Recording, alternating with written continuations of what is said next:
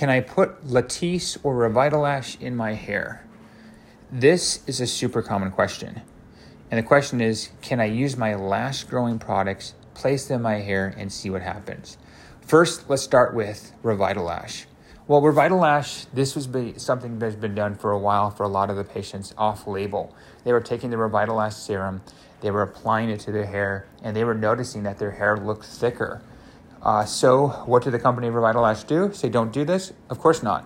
They made a shampoo, conditioner, and a hair serum version that is kind of like the last serum, but designed for your hair. It's actually one of my favorite products, and we have a lot of patients who, once they start on these skincare products or shampoo and serum, tend to tend to stick with it and think it's one of the better made shampoos, conditioners, and serums. And it has that prostaglandin product that's going to make your hair thicker and more vibrant. So I like this as an alternative to Revitalash Lash uh, Serum because it's going to be much more cost effective and also much more proven way of getting thicker hair. The second one we're going to talk about is Latisse.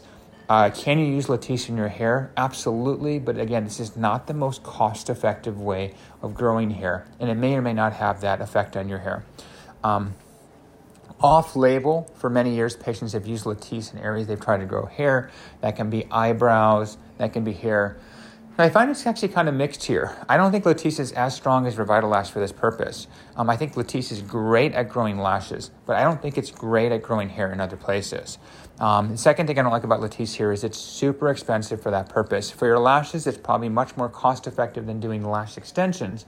On the other hand, for using this same amount of um, product and topical to grow your hair, it's not really been proven, not been shown. And I kind of know the makers of Allergan have been studying this off label for about 10 years. If they knew this worked on some level, it would be released. So, my take on this use the product that's designed for your hair growth, that's Revitalash.